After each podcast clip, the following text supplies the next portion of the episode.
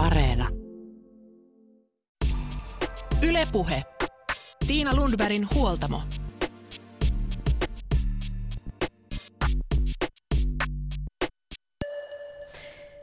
Tänään huoltamolla puhutaan rauhoittumisen merkityksestä, oman itsen kuuntelemisesta, kiireestä ja riittämättömyydestä.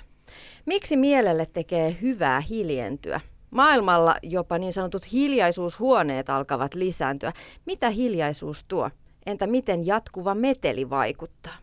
Tästä puhutaan aivan hetken kuluttua, mutta ensin saadaan näkökulmaa siihen, miten pikkuaskelin voi oppia irti suorittamisesta ja huomaamaan sen, että millä tavalla hetkeen voi pysähtyä. Anna Taipale on valmentaja, sisällön tuottaja, toimittaja ja hän on kirjoittanut Sydänjuttu-nimisen kirjan. Anna, miten sä oot itse oppinut pysähtymään? Mä oon oppinut pysähtymään aika kivikkoisen tien kautta. Itse asiassa pysähtyminen oli mulle tosi vaikeeta, todellinen pysähtyminen. Että kyllä mä niinku periaatteessa pysähdyinkin ja saatoin ottaa, niin kuin, mulla on tosi tärkeää aina ollut viettää paljon aikaa itteni kanssa, itekseni ja muuta. Mulla on ollut tärkeää ottaa hektisen työn vastapainoksi sitten niin kuin sellaista totaalilepoa. Mutta se ei vielä tarkoita sitä, että on syvästi pysähtynyt sen äärelle, että mitä musta tapahtuu. Ja, ja tota, vaikka mä tutkinkin itseäni ja, ja niin kuin tosi paljon tiedostin asioita ja muuta, mutta, mutta jos meillä on syviä arvottomuuden tunteita tai häpeää, niin meidän on vaikea pysähtyä. Ja jotta oppii pysähtymään, niin tarvii oppia luomaan itselleen turvaa, nimenomaan niillä pienillä askelilla, jotta sitten on turvaa ja tilaa kohdata itseään, kaikkia niitä tunteita, mitä on ehkä jäänyt kohtaamaan.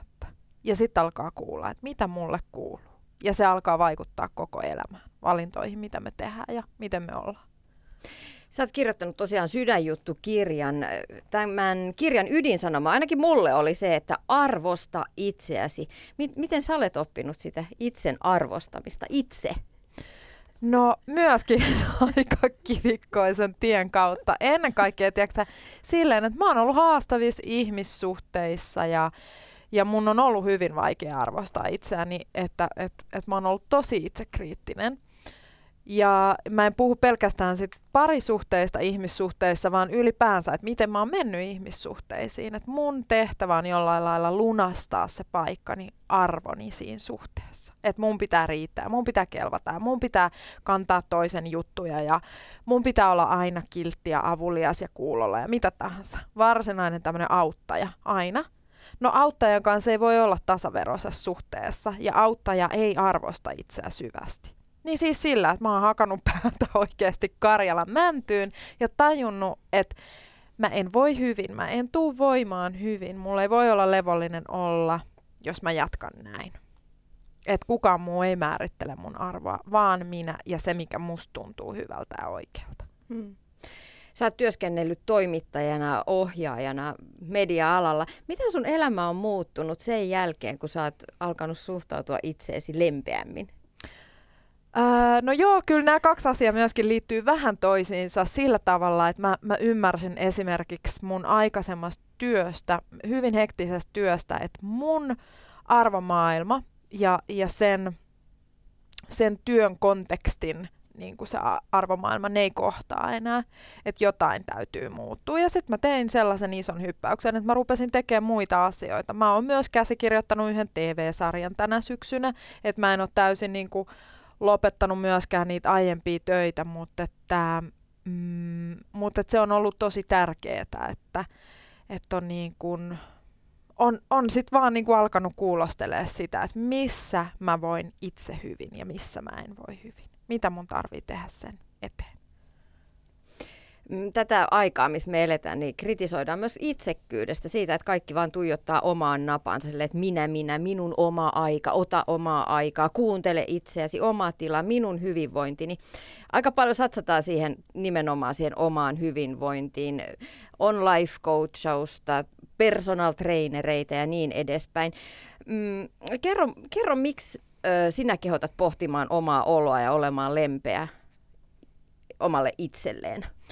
No itse asiassa mä koen, että se on kaikkein vähiten itsekästä. Et, et, tota, kun me ollaan syvässä yhteydessä itseen, niin, ja, ja kun me opitaan kannattelemaan – itseämme, omia tunteitamme ja huolehtimaan omista tarpeistamme. Me ei enää projisoida meidän tarpeita niin paljon muihin ihmisiin, jolloin meistä tulee vähemmän itsekkäitä. Tämä on suuri paradoksi, koska se voi, hirveän usein me pelätään just sitä, että jos mä nyt tässä alan niin kuin itsestäni tykkäämään, keskittyy itteeni enemmän tekemään asioita, mitä mä haluan tehdä, valitsee itseäni, niin sittenhän musta tulee tosi itsekäs.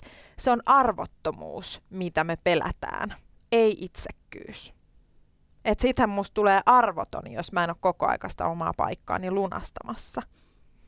Että, e, että tota, että ihminen, joka on syvästi yhteydessä itseensä, kuulee omia tarpeitaan, pystyy huolehtimaan niistä, ei kuormita toisia sillä omalla tarvitsevuudellaan, vaan pystyy olemaan aikuisessa suhteessa toisiin. Niin, mä vielä pohdin sitä, että mikä mm. ero siinä on, että tuijottaa niin kuin itsekkäästi mm. omaan napaan – tai sitten arvostaa itseään lempeästi? Mm. No mä en tiedä, mulla ei ole mitään niin kuin tyhjentävää vastausta tähän, mutta, mm, mutta tota, ö, sille on varmasti syynsä, että minkä takia Suomessa, joka on hirveän suorituskeskeinen, niin, niin täällä niin kuin, ö, halutaan niin kuin tutkia niitä asioita, mitkä voi olla sen niin kuin vastapainona, mistä se suorituskeskeisyys kumpuaa ja, ja, niin kuin, ja miten me voitaisiin voida paremmin. Mm, Mutta sitten siellä on niinku se toinenkin puoli, että sitten hirveän herkästi me viedään se suorittaminen myöskin siihen sisäisyyteen. Että nyt ota omaa aikaa ja nyt mä suoritan tästä tätä omaa aikaa, nyt mä, su- nyt mä joogaan ja nyt mä niinku teen sitä ja tätä ja tota itteni hyväksi ja unohdan sitten muut ihmiset ja sen oikein sen yhteyden. Että et sillä tavalla se voi vaikuttaa niin kuin itsekeskeiseltä. Mä ymmärrän sen myös, mutta edelleen ihminen, joka on syvässä yhteydessä itseensä, joka, joka pysähtyy itsensä äärelle, kuulee itseään, niin pystyy olemaan yhteydessä myös toisiin. Ja, ja pystyy tuomaan tätä samaa yhteyttä minne tahansa hän meneekin, myöskin sinne työpaikalleen, missä voi olla valtava suorittava ilmapiiri tai mitä tahansa ja tuoda sitä yhteyttä sinne. Mistä se oman itsensä arvostaminen sitten lähtee? No hirveän usein ajatellaan, niin kuin, että se on joku valtava vuori, mikä, mikä pitää kiivetä. Ainakin mä oon itse ajatellut sen niin. Ja, ja mä oon nimenomaan yrittänyt suorittaa sitä itseni arvostamista. Että jos mä tässä nyt eheytän itteeni ja, ja työskentelen itseni kanssa ja käyn terapiassa ja sitä ja tätä ja tota, niin, niin sit mä, niinku, sit mä alan arvostaa itseäni. Se pointti on juuri se, että ei ole mitään sitten kunia. On tämä hetki. On tämä hetki, jossa mä voin tietoisesti valita sallia itselleni hyvää sen sijaan, että mä suoritan sitä. Nimenomaan tätä, suoritan tätä itseni tutkimista tai suoritan tätä itsekseni oloa tai mitä tahansa. Hmm. Vaan että mä niinku todellakin pysähdyin siihen, että Aa, mikä musta nyt tuntuisi hyvältä, miltä mun kehos tuntuu. Mitä mä voisin tässä hetkessä, mikä on tosi hektinen, kiireinen, mitä tahansa, mikä on sellainen pieni hyvä, mitä mä voin itselleni just nyt antaa. Mitä mä tarvin. Että sitten taas jaksaa. Et, että sit, tai tai niinku, ei pelkästään niin oikeastaan, että taas jaksaa, vaan, vaan, niin, että, vaan niin, että olisi vaan niinku parempi olla. Parempi olla ja näkisi myös sen, että mitä mä itse asiassa en enää jaksa että et nyt itse asiassa mä en jaksa tätä enempää. Että pitäisi mun laittaa rajat. Mutta mulla ei ole uskallusta laittaa niitä rajoja, jos mulla ei ole sitä turvaa, jota mä rakennan itselleni sille hiljenemisellä ja pysähtymällä ja itselleni hyvää sallimalla. Ja sitten just tämä, niin tiedän, miten voi tuntuu sekin niin kuin kauhealta, kauhean vaikealta se, että, että mä tässä alan pysähtyä. Ei se tarvi olla mitään muuta kuin, no niin nyt mä otan vartin itselleni, mä keitän teetä, Sekin suljen puhelimen. se vartti. Mm, se voi olla viisi minsaa. Ja, ja suljen puhelimen ja mä vaan oon tässä. Ja maailma voi kaatua mun ympäriltä, nyt mä vaan oon tässä. Mutta mistä se sitten johtuu, että ihmiset ei arvosta itseään? Kun kyllähän nyt jos ajattelee pieni lapsi, niin kuinka arvostettava ja ihana olento tuo lapsi on, niin sit heistä kasvaa tällaisia ihmisiä, jotka solvaa itseään joka, kulman, jo, joka, joka kulmalla. No siinä on, siinä on hirveän paljon asioita, mutta mä, mä koen, että yksi on semmoinen, että meissä meissä syntyy hyvin varhain häpeää, joka, joka on sama kuin arvottomuuden, syvä arvottomuuden kokemus ja tunne. Mussa on jotain vikaa. Mä oon huono, mä en riitä. Nämä on niin tyypillisiä ja nämä on usein hirveän alitajuisia. Ne vaikuttaa meihin eri tavoin. Mutta nämä syntyy periaatteessa varhaisissa vaiheissa ja, ja sitten mä, mä en tarkoita kritisoida niin vanhempia tai vanhemmuutta niinkään, vaan, vaan sanoa, että, että me voidaan antaa toisille vaan sitä, mitä me annetaan itsellemme. Et tässä mä taas palaan tähän itsekkyysasiaan sillä tavalla, että, että itse asiassa, että ihminen, joka on syvästi yhteydessä itteensä, niin, niin se kykenee antamaan myös toisille, kun se ei ole suhteissa vaan niin kuin tarvitsemassa, että täyttäkää mut, antakaa mulle. 50 tykkäystä somessa, niin sitten niin. sit mä oon hyväksyttävä. Niin ja sitten mä ajattelen kyllä, että jos, jos vanhempi on itse, niin kuin sinut itsensä kanssa ja sillä on hyvä olla omassa elämässään ja hän löytää ne sellaiset omat juttuunsa, niin kyllä sitten jaksaa olla parempi vanhempi niille lapsille ja jaksaa niitä kaikkia kiukutteluja ja mitä sieltä tulee. Sitten hän taas onnistuu ehkä kasvattamaan vähän, vähän terveemmän, niin sanotusti terveemmän sukupolven sieltä sitten tässä, tässä kontekstissa.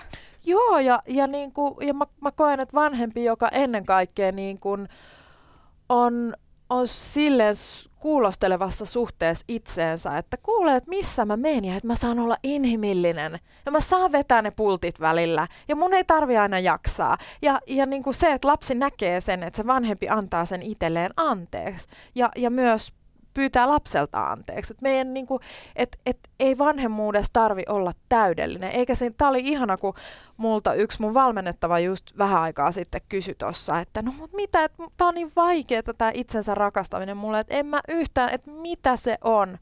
Niin, rakas ihminen, että onko sä laittanut itsellesi niinku jonkun valtavan itsensä rakastamisen määritelmän, jotta sä et voi niinku saavut, että mitä se on.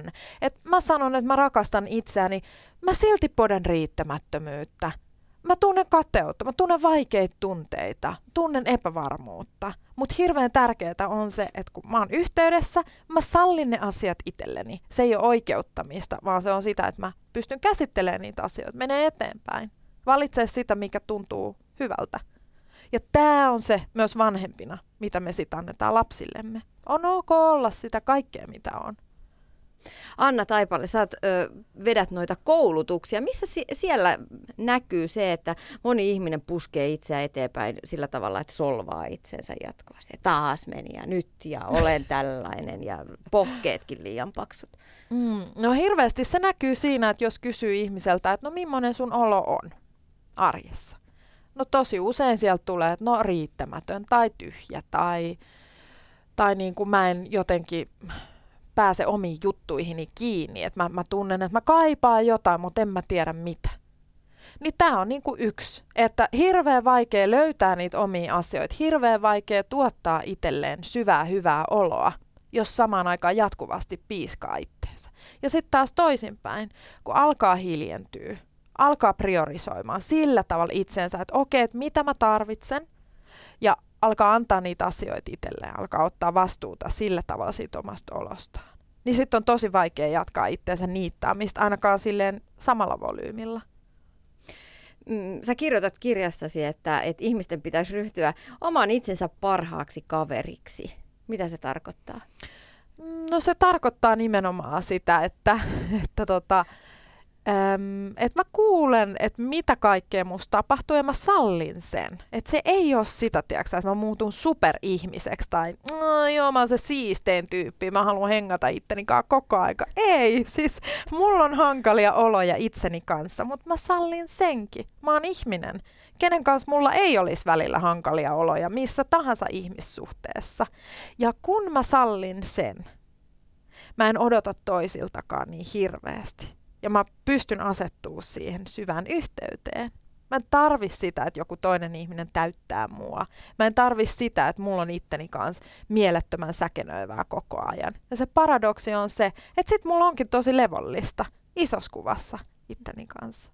Niin ja oma, siis parhaalta kaveriltaan hän hyväksyy kaikenlaiset tunteet. Se nyt on sellainen, mutta se on mun paras kaveri silti. Niin Joo. samalla tavalla suhtautuu itseensä. Joo, ja my- myös silleen niin kuin, mä ajattelen kannustavasti ja sillä tavalla, että et niin kuin näkee niitä, haluaa nähdä myöskin niitä parhaan kaverin sokeita pisteitä, jeesata sitä niissä, ää, jeesata sitä säkenöimään sitä parasta kaveria, antaa sen olla just mitä se on. Kun se tulee käymään kylään ja rojahtaa siihen sohvalle väsähtäneenä ja kysyy, että onko teillä mitään hyvää, niin antaa sen sitten olla siinä. Ja vaan, mm, okay, Niin eikä mitä- rupea piiskaa. Ja Niin. perjantai-ilta tähän aikaan kuuluu lähteä lenkille. Chap, Niin, chap, chap, chap. ei. Ei sohvalle. Mm, nimenomaan, just niin. Anna Taipale, miksi oman itsen hyväksyminen sitten on meille niin vaikeeta? No se on kyllä niin kuin myöskin ihan sellainen totuttu olemisen tapa. Se on myös neuropsykologiaa oikeasti, että, eh, että meidän hermoradat on esimerkiksi tu, tottunut tuottamaan tiettyjä itse lintaavia ajatuksia. Keho on tosi energiatehokas, niin se kulkee niitä samoja reittejä, samoja hermoyhteyksiä pitkin ne ajatukset.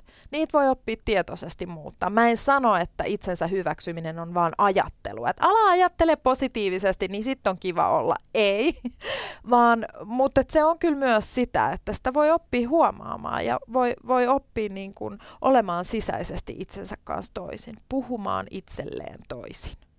Ja, ja silloin aivoissa alkaa syntyä uusia hermoyhteyksiä.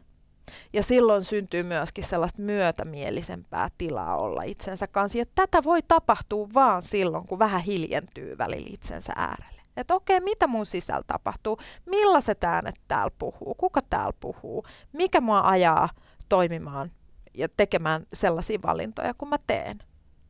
Kun mä oon puhunut ystävien kanssa, niin aika monilla nousee just nämä tällainen, tämä aihepiiri esille elämässä, että miettii, että mitä täällä tapahtuu, miksi musta tuntuu täältä. Kaikki on ikään kuin hyvin, mutta silti vähän niin kuin ahdistaa.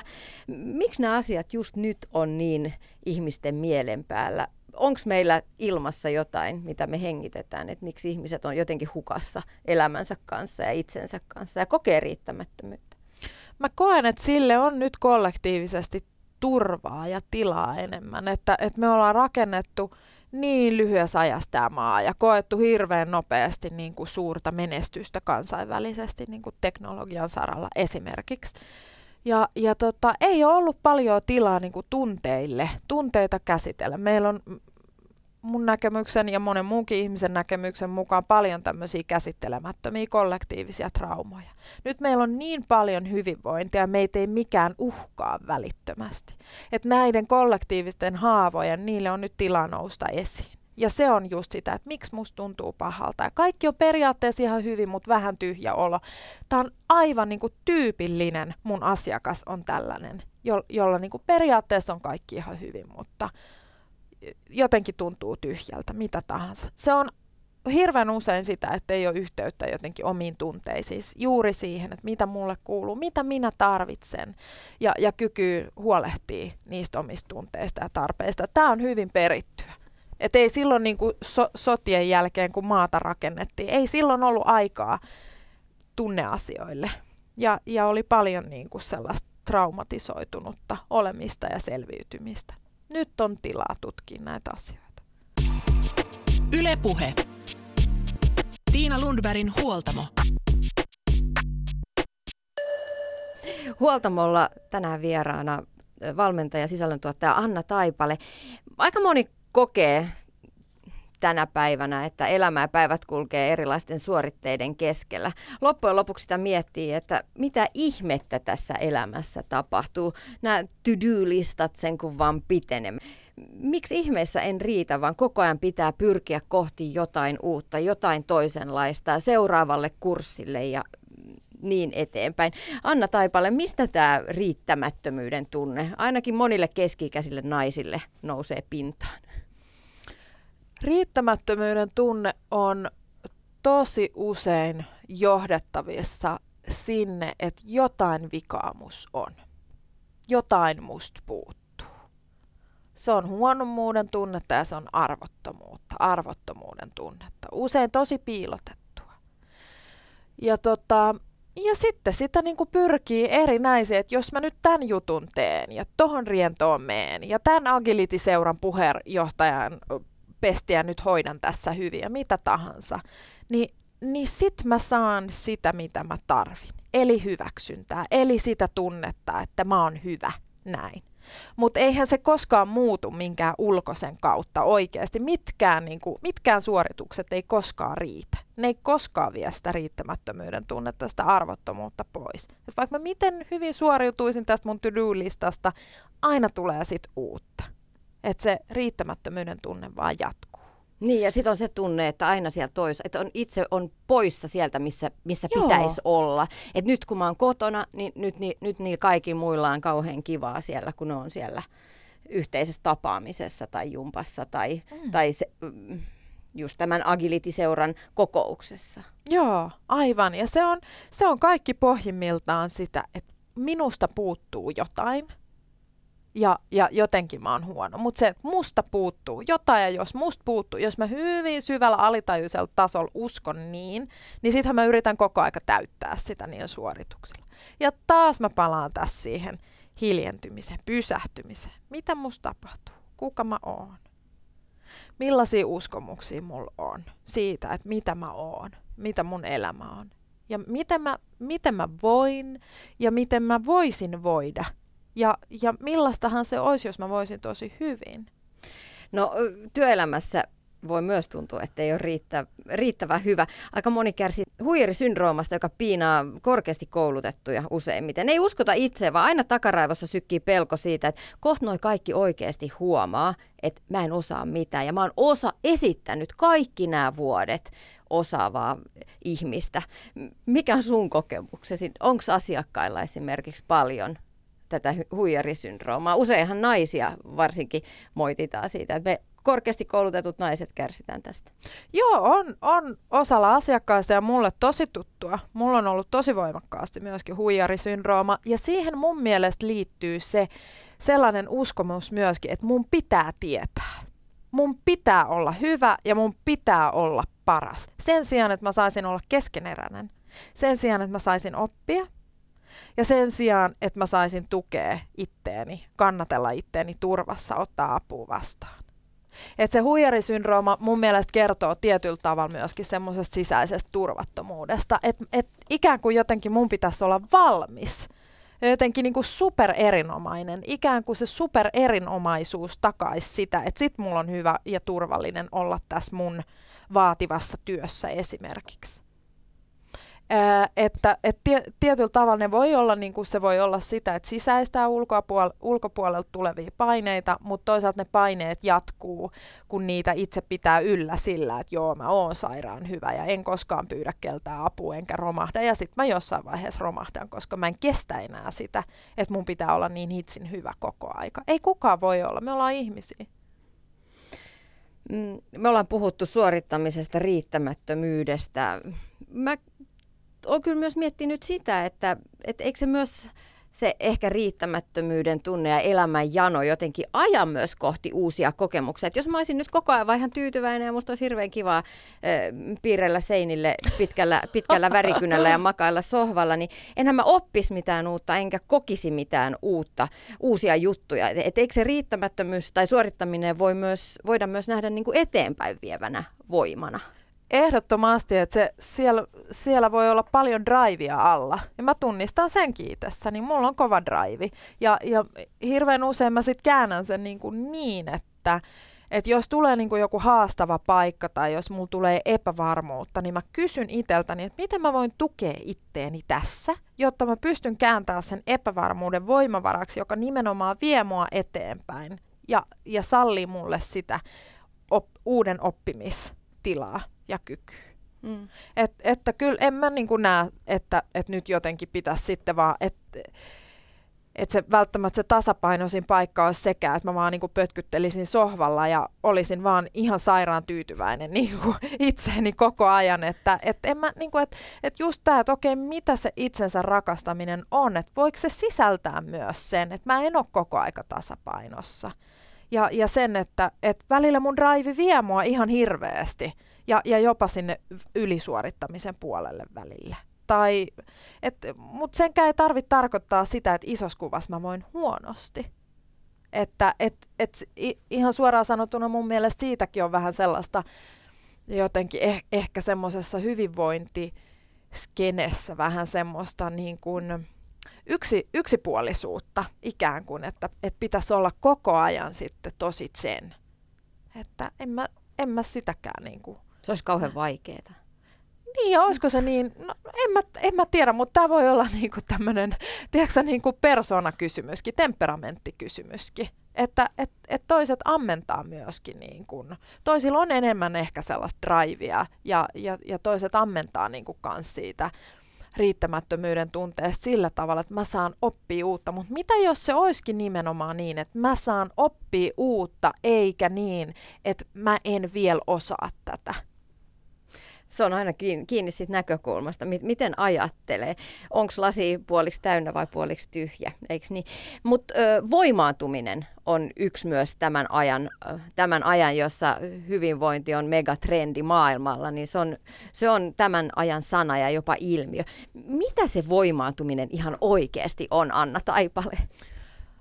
Mitä, mä voin kertoa, mitä, mitä mä koen, että se voimaantuminen on, niin se on nimenomaan sitä, että mä oon yhteydessä mun tunteisiin ja tarpeisiin. Meillä on hirveästi uskomuksia eri tunteista. Tosi paljon tässä, tässä maassa vielä niin kuin sellaista, juuri sellaista perimää, että tietyt tunteet, osa tunteista on ikään kuin huonoja tai vääriä. Niitähän ei olisi, jollei psyyke niitä tarvisi.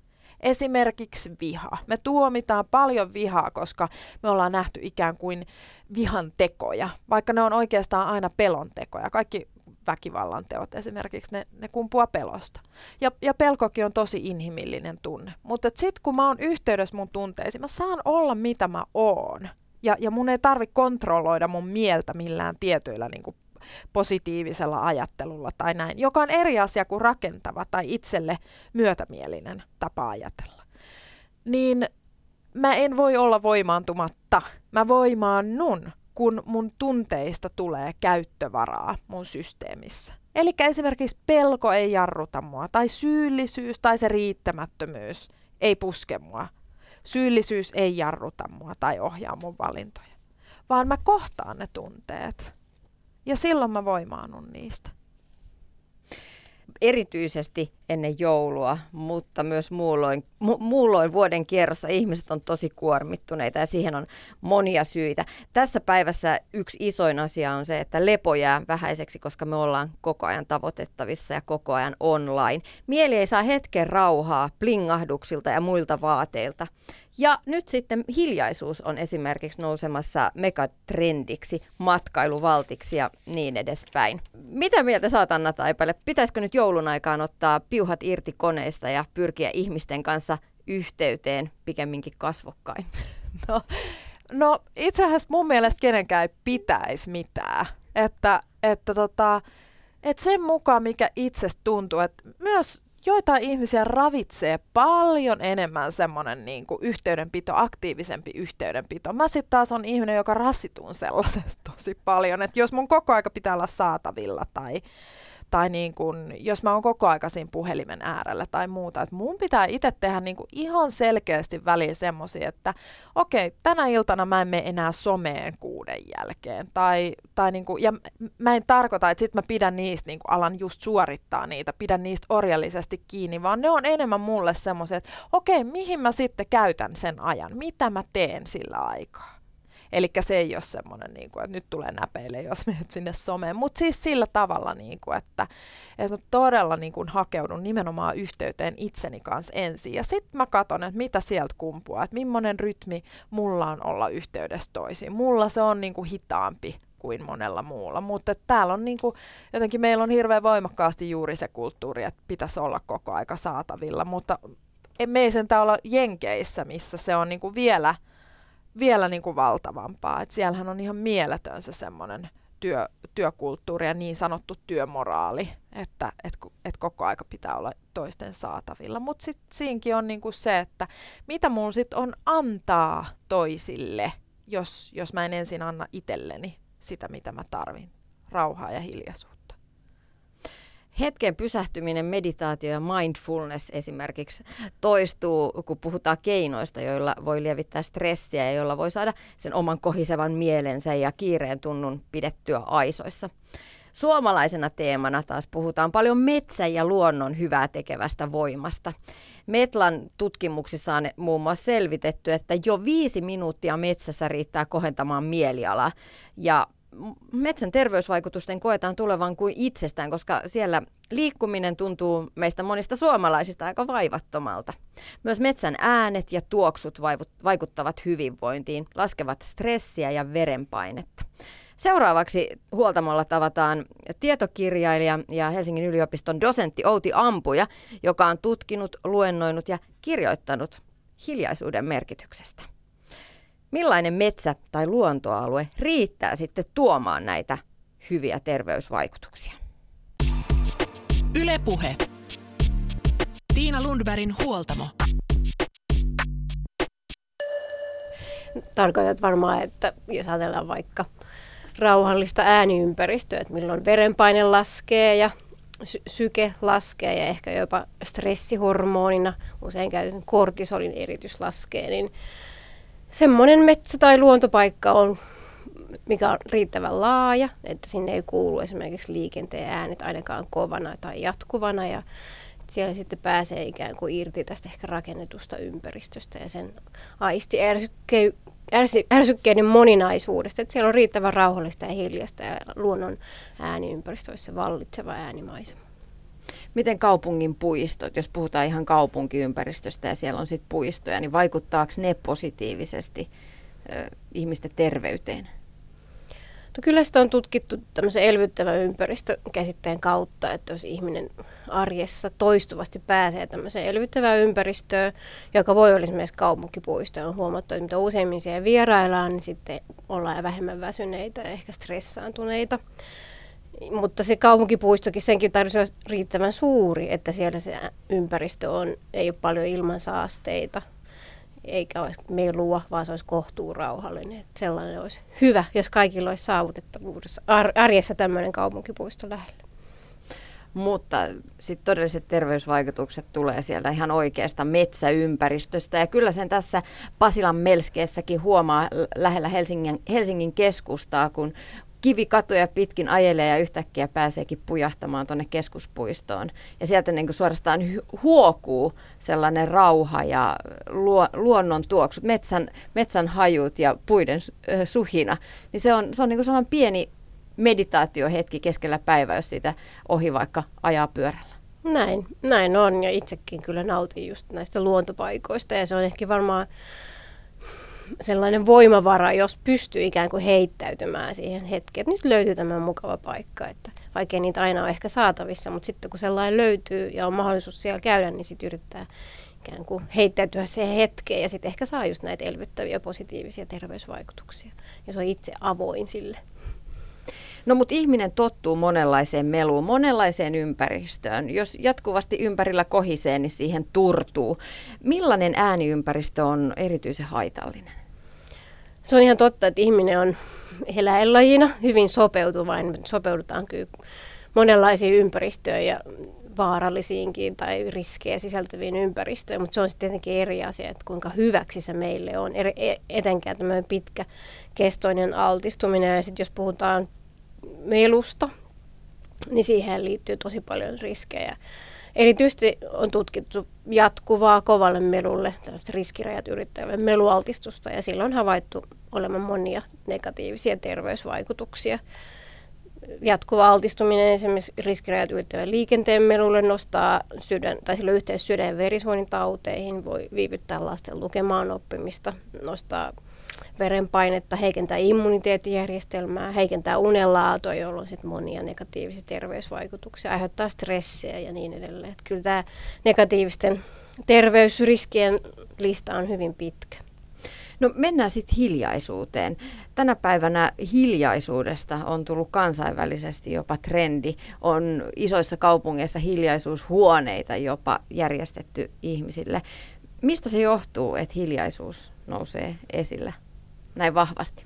Tietenkin varmaan yksi tekijä on se, että tre- terveystrendi on aika pinnalla meidän yhteiskunnassa, että painetaan sitä, että nyt pitää elää, elää terveellisesti. Ehkä sitten tämä, tämä mitä tämä hiljaisuuteenkin, siinä on tietty terveyselementti, niin se puhuttelee ehkä semmoisia, jotka on huolissaan siitä, mutta näkisin myös, että ehkä se on tämmöinen tervetullut ja ymmärrettävä vasta, vastaliike myös sille, että me eletään hyvin ö, hektisessä maailmassa. Kaupung, kaupungissa on hirveästi aistiärsykkeitä, monella työ on vaativaa, jatkuvaa informatulvaa tulee sekä töissä ja sitten kotona vapaa-ajalla. Meillä on älykännykät ja netit ja niin kuin ihan siis jatkuvaa tämmöistä ärsyketulvaa ja infotulvaa, niin en yhtään ihmettele, että sit sille tulee semmoinen vastapainon tarve, että halutaan hiljaisuuteen ja vähän niin kuin ottaa etäisyyttä siihen jatkuvan maailman vaatimukselle ja informaatiotulvalle. Ja sitten tietenkin tämä meluisuus, että kyllä use, yhä useampi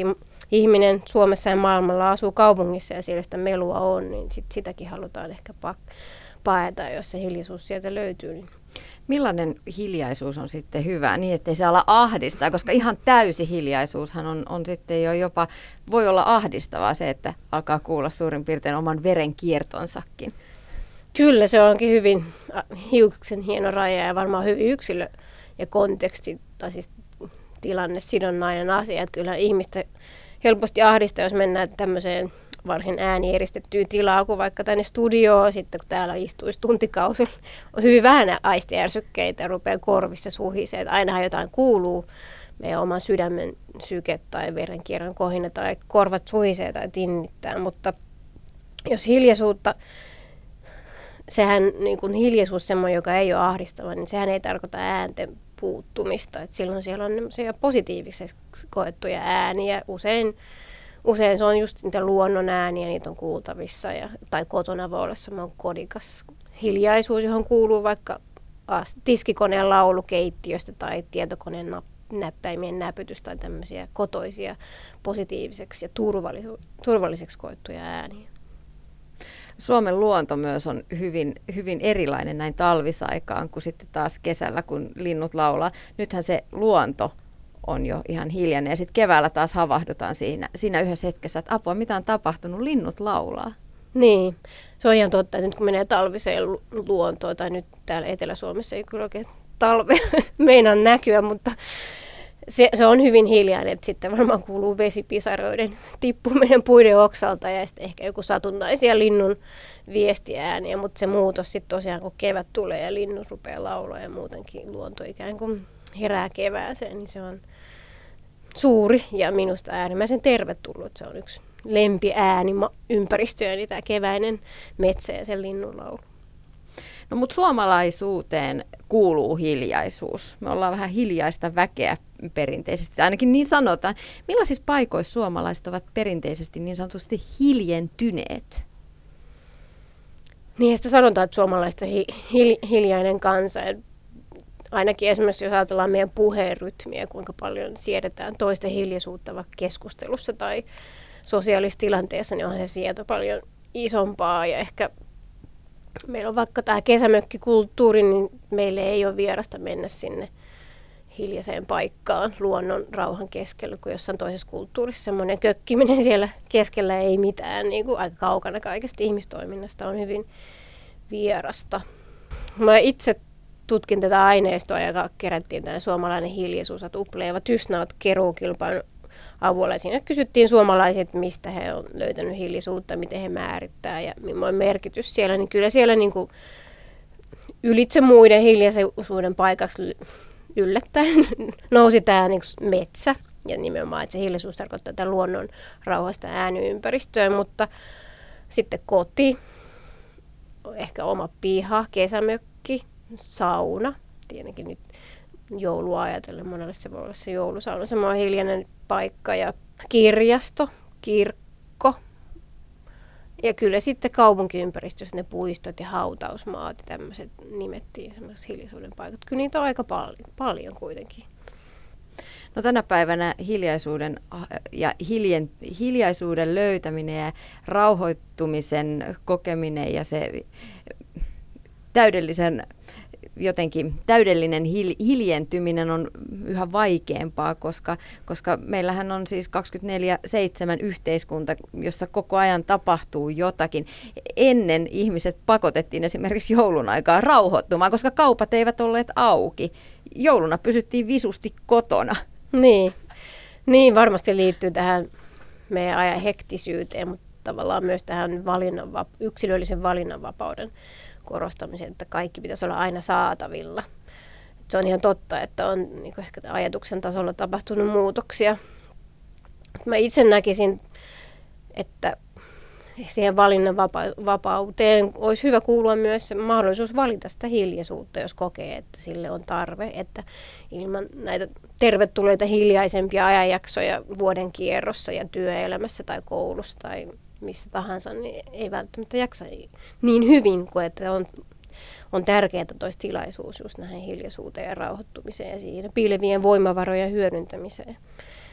Että nyt kun joulu, joulu tulee, mä jotenkin itse ajattelen, että nämä juhlapyhät, vaikka meillä tietenkin historiallisista syistä ja kulttuurisista syistä on niin usein kirkollisia, mutta ehkä siellä on semmoista, myös semmoista vanhempaa viisautta, siitä, että vuoden kierto on aina aika tasaisin väliä. On hyvä olla tämmöisiä hiljaisempia ajanjaksoja, jolloin ihmiset saa ikään kuin vetäytyä ihan luvan kanssa siihen privaattiin ja omaan rauhaan ja mietiskelle. Eikä tarvi aina olla tuottamassa eikä vastaamassa niihin ulkomaailman vaatimuksiin, vaan ikään kuin, ja ehkä se hiljaisuus olisi semmoinen hyvä puskuri ja itsensä ympärille, että voi väliin rauhoittua ja olla tekemättä mitään. Tietokirjailija, dosentti Outi Ampuja, olet tutkinut hiljaisuutta. Mistä tai mitä hiljaisuudesta saa itselleen? No tässä jo aika moni, moni asia tulikin esille, että tutkimuksistahan tiedetään tämä elvyttävä vaikutus, kun menee tämmöiseen luontopaikkaan, joka olisi myös kohtuullisen hiljainen tai hiljainen, niin sitten just verenpaine ja syke laskee, ehkä kortisolin eritys laskee, että niin kuin ihminen rauhoittuu, saada ihan tämmöinen selkeä fyysinen vaste, mutta sitten ihmiskunnan historiassa taas tiedetään, että hiljaisuus on myös edesauttanut luovuutta, että on pitkä historia siitä, kun joku haluaa oikein miettiä syvällisiä ja kääntyä sisäänpäin, on hakeuduttu erämaahan jo kauas niistä jatkuvista aistiärsykkeistä ja hiljaisuudesta ja silloin ikään kuin on tilaa kääntyä sisäänpäin ja ruveta miettimään niitä syvällisiä. Sitten kun mä ajattelen tätä keruu aineistoa, niin sitten ihan tämmöinen arkipäivän voimavara näille vastaajille monelle, että se on ihan sitä lepoa ja palautumista työstä ja opiskelusta ja että jaksetaan taas seuraavana päivänä, vaikka vaan, että perheenäiti saa pienen hetken, jolloin kukaan ei kotona saa olla yksin siellä kodin hiljaisuudesta ihan tämmöisenä henkireikänä se on myös tärkeä. Mutta sitten jos ajatellaan meidän aivoja ja nykyyhteiskuntaa, kun tämä on aika hektistä ja aistiärsykkeistä ja just koko ajan tulee niitä jotain informaatiotulvaa eri puolilla, niin kyllä aivotkin välillä kaipaa siitä lepoa. Ja itse näkisin, että hiljaisuus on yksi keino vähän niin kuin antaa niillä aivoille semmoinen hengähdys, hengähdystauko ja ilman mitään niin tämmöistä välillistä motiivia, mutta ihan muutenkin vaan se on hyvästä varmaan tämmöinen lepohetki. Mutta tiedetään myös jonkun verran luovuudesta, että luovuutta tai täällä luova tila voidaan saavuttaa eri keinoin, mutta näyttää siltä, että hiljaisuudellakin voisi olla oma osansa siitä, että ihminen kun menee tämmöiseen makailla vaikka kodin hiljaisuudessa sohvalla ei tarvitse tehdä mitään eikä reagoida mihinkään ulkoiseen ärsykkeeseen, niin sitten aivot menee ikään kuin tämmöiseen hedelmälliseen joutokäynnin tilaan, jolloin ruvetaan unelmoimaan ja miettimään menneitä. Ja sitten yhtäkkiä saattaakin tulla se joku upea luova ajatus, että me tarvitaan tämmöinen joutokäynnin hetki ja se hiljaisuus voi olla, joka auttaa siinä. Toki voi olla muitakin keinoja ruokkia, että saada tämä luova tila, mutta hiljaisuus voisi olla yksi keino. No tähän joulun aikaan kuuluu rauhoittuminen. Se, että on oikeasti lupa ottaa isisti ja vetäytyä viltin alle ja lukea kirjaa.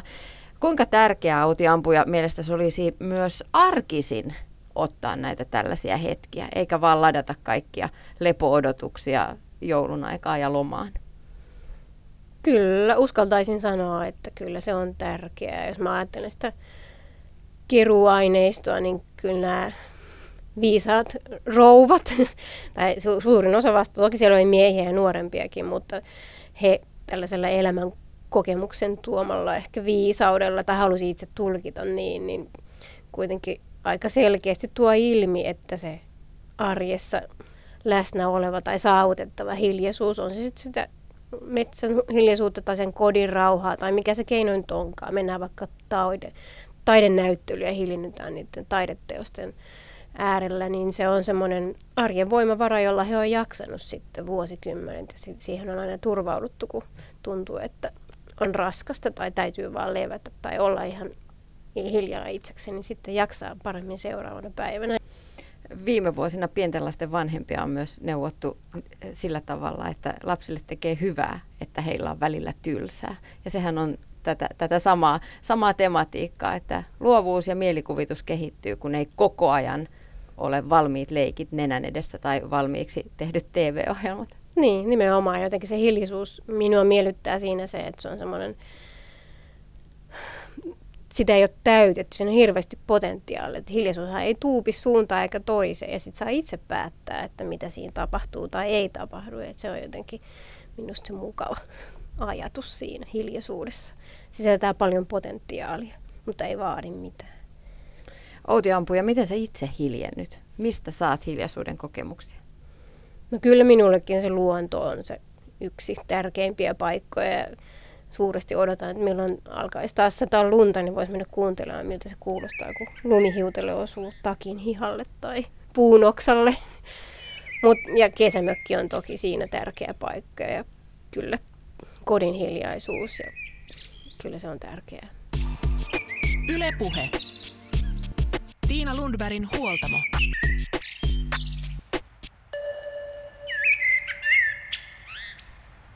Huoltamolla vieraana tänään on valmentaja ja toimittaja, ohjaaja Anna Taipale.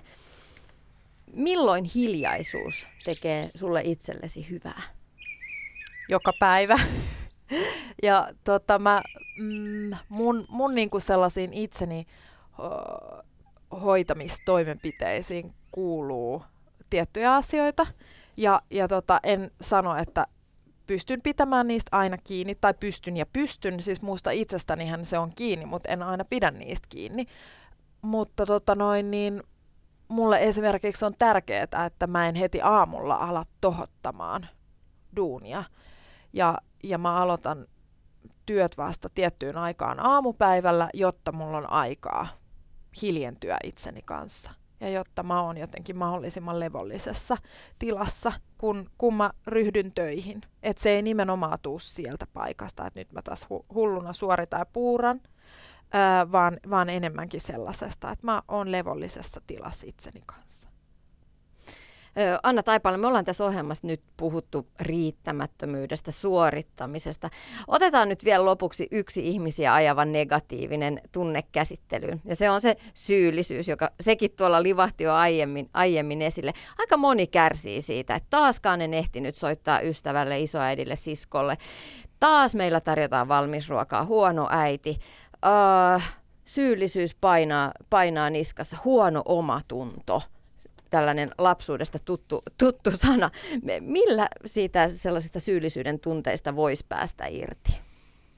No ihan hirveän tärkeää on niinku kuulostella sitä, että tuottaako nämä ajatukset mulle levollisuutta vai ei. Koska ainoa, joka voi päättää siitä meidän levollisuudesta ja siitä, että onko meistä ystävyyttä itsemme kanssa vai ei, on minä. Ja, ja siihen ei tarvi suostua, että että mulla on jatkuvasti huono omatunto tai syyllisyyden olo, syyllisyyden tunnetta. Tämä on silleen niin kuin isompi kuvio, että et, et eihän se käy vaan sormia napsauttamalla, että no et nyt sitten vaan ajattele niitä syyllisiä ajatuksia, vaan kyllä siihen niin kuin nimenomaan tarvitaan sitä turvaa ja tilaa kohdata sitä, että mistä tämä mun syyllisyyden tunne kumpuaa, koska se kumpuaa sieltä samasta arvottomuuden paikasta ja myös jossain määrin on yhteydessä siihen häpeään. Että, että sitä tietoista valintaa siitä, että, että tu, ja niin kuin sen huomaamista, että mi, tuottaako tämä ajatus ja, ja tämä, että millä mä itseäni piinaan tässä, niin tuottaako se levollisuutta vai ei, niin siihen tarvitaan sitten muutakin ympärille. eli sitä, että mä hiljennyn. Mä arvostan itseäni, otan itselleni arvostavaa aikaa, teen asioita, mitkä musta tuntuu hyvältä ja oikealta ja otan apua vastaan myöskin, jos, jos mulla on haastetta näissä asioissa. Niin kuin hirveän monella meistä on. Aika moni ihminen tänä päivänä Suomessa meistä keski-ikäisistä elää ihan hyvää elämää, niin kuin aiemmin puhuttiinkin. On kattoa pään päällä, ruokaa kaapissa, harrastuksia, ystäviä, työelämässä on mennyt ihan kivasti ja niin edelleen. Mutta silti tuntuu, että ne hommat kaatuu niskaan ja se selittämätön paha olo purkautuu ärtymyksenä ja väsymyksenä ja tuska, tuskastumisena. Mistä lähtökohdista tätä pahan olon vyyhtiä pitäisi lähteä purkamaan? No mä oon itse kyllä tarvinnut siihen myöskin apua.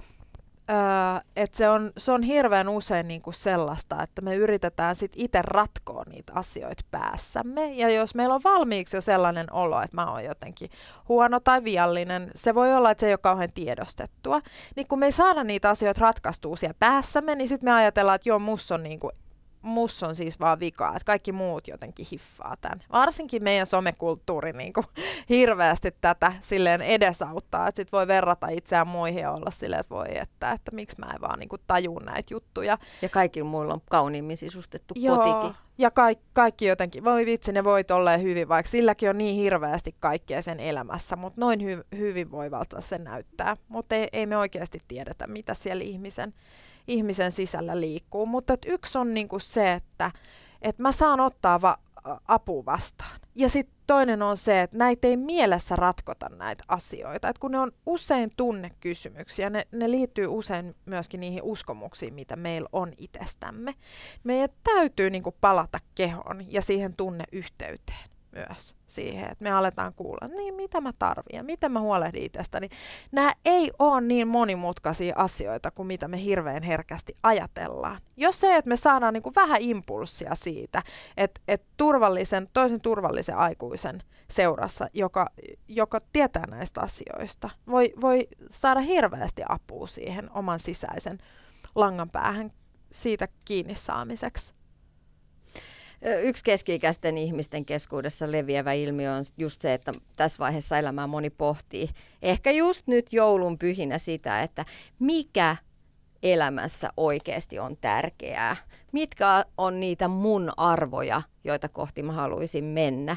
Ja miksi ne ehkä aiemmin tehdyt esimerkiksi uravalinnat tuntuu vähän ehkä vääriltä.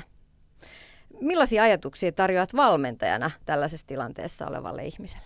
No ensinnäkin se on ihan mahtava lähtökohta, että niitä asioita pohtii. Se on jo paljon, että niinku tunnistaa, että, aa, että, että tota, mun elämässä on asioita, mitä mä, mitä mä niinku vähän kyseenalaistan. Että se kyseenalaistaminen ei ole millään tavalla huono asia. Että sehän on kasvua. Me muututaan, meidän unelmat muuttuu asiat, jotka meille oli 10 vuotta tai 5 vuotta sitten tärkeitä, ei, ei välttämättä ravitse meitä samalla tavalla enää, eikä tarvikaan. Et silloinkin me hirveän usein koetaan niin, että Aa, mus on jotain vikaa, kun nämä ei enää tunnukaan samalta nämä asiat. Et eihän se ole ollenkaan niin. Et se, on, se on todella tärkeää, että niitä asioita pohtii, jotta, ja niistä tulee tietoiseksi, jotta voi tehdä muutoksia, jotta voi tehdä toimenpiteitä. Ja jotta voi tehdä muutoksia, niin täytyy myöskin todella arvostaa itseään että mä saan tutkia, mä saan kasvaa, mä, mä saan kokea jotain muutakin. Et meillä on hirveän usein semmoinen, että no mullahan on asiat tosi hyviä, että munhan pitää olla tyytyväinen. Mm, joo, saa olla tyytyväinen, mutta ei tarvi mihinkään stagnaatioon jäädä. Et saa myös kasvaa ja mennä eteenpäin. Ja saa olla unelmia saa edelleen. olla unelmia, uusia unelmia. Mitä se elämän arvojen pohtiminen sitten tuo omaan itseen ja arkeen ja elämään? No kyllä se tuo semmoista itsensä tiedostamista, ja se, koska sehän vaatii myöskin vähän pysähtymistä ja hiljenemistä, että kuuntelee sitä, että mitä, mitkä arvot mulle on tärkeitä, eikä vaan sitä, että mä vaan niin kuin pälätän täältä päästäni, että no mulle on tärkeää se ja tämä ja tuo, vaan niin kuin, että onko se mulle oikeasti sitä. Ja, ja sitten mä voin niin kuin alkaa tekemään vähän sellaista inventaariota mun elämässä, että miten hyvin nämä arvot toteutuu tässä mun elämässä. Ja miksiköhän ne ei ehkä toteudu, jos ne ei toteudu, tai missä määrin ne toteutuu, ja mitä mä haluaisin lisää. Ja tämä on tosi tärkeä lähtökohta siihen, että voi alkaa sallia itselleen enemmän sellaista, mikä itseä todella ravitsee. Anna Taipale, mikä on sun oma tärkein oivalluksesi matkalla kohti oman sydämen kuuntelemista? No juuri se, että mus ei ole mitään vikaa. Että sitä, mun ei tarvitse niinku suorittaa sitä eheytymistä tai, tai itseni rakastamista. Et ei, ei se ole mikään suoritus, ei se ole mikään niinku joku staattinen nollapiste, mihin mä, mihin mä tuun ja sitten elämä hymyilee, vaan ihmisen elämä on ihmisen elämää. Siihen kuuluu ihan kaikki, kaikki tunteet, kaikki kokemukset, kaikki. Ja, ja kun mä sitä alan syvästi hyväksymään, kun mä alan itteni syvästi hyväksymään sellaisena kuin mä oon, niin mun olo myös syvästi muuttuu hyväksyväksi niin kuin kaiken suhteen. Et se on, Tämä voi jotenkin kuulostaa hirveän kliseiseltä, mutta edelleen mä palaan siihen, miten paljon me usein suoritetaan sitä itsensä kanssa ystävystymistä tai, tai henkistymistä tai hyvinvointia tai mitä tahansa, mutta sitä omaa arvoaan ei voi suorittaa. Me ollaan jo sisäsyntyisesti arvokkaita se on sen ääreen pysähtymistä. Ja usein kun mä alan niin kuin pysähtyä sen ääreen, niin sieltä alkaa nousta hirveästi kaikkea sellaista, mikä mua on aikaisemmin estänyt arvostamasta itseäni. Et se on vähän sellaista sipulin kuorimista, että sitten sieltä nousee paljon pintaan kaikenlaisia piilotettuja arvottomuuden ja häpeän tunteita. Anna, jos vielä lopuksi ö, antaisit jonkun vinkin kuuntelijoille ja minulle tähän joulun pyhiin ja loppuvuoteen ja ehkä uuden vuoden alkuunkin yhden ajatuksen, jota tutkiskella, jota miettiä, ehkä yhden kysymyksen, niin mikä se olisi?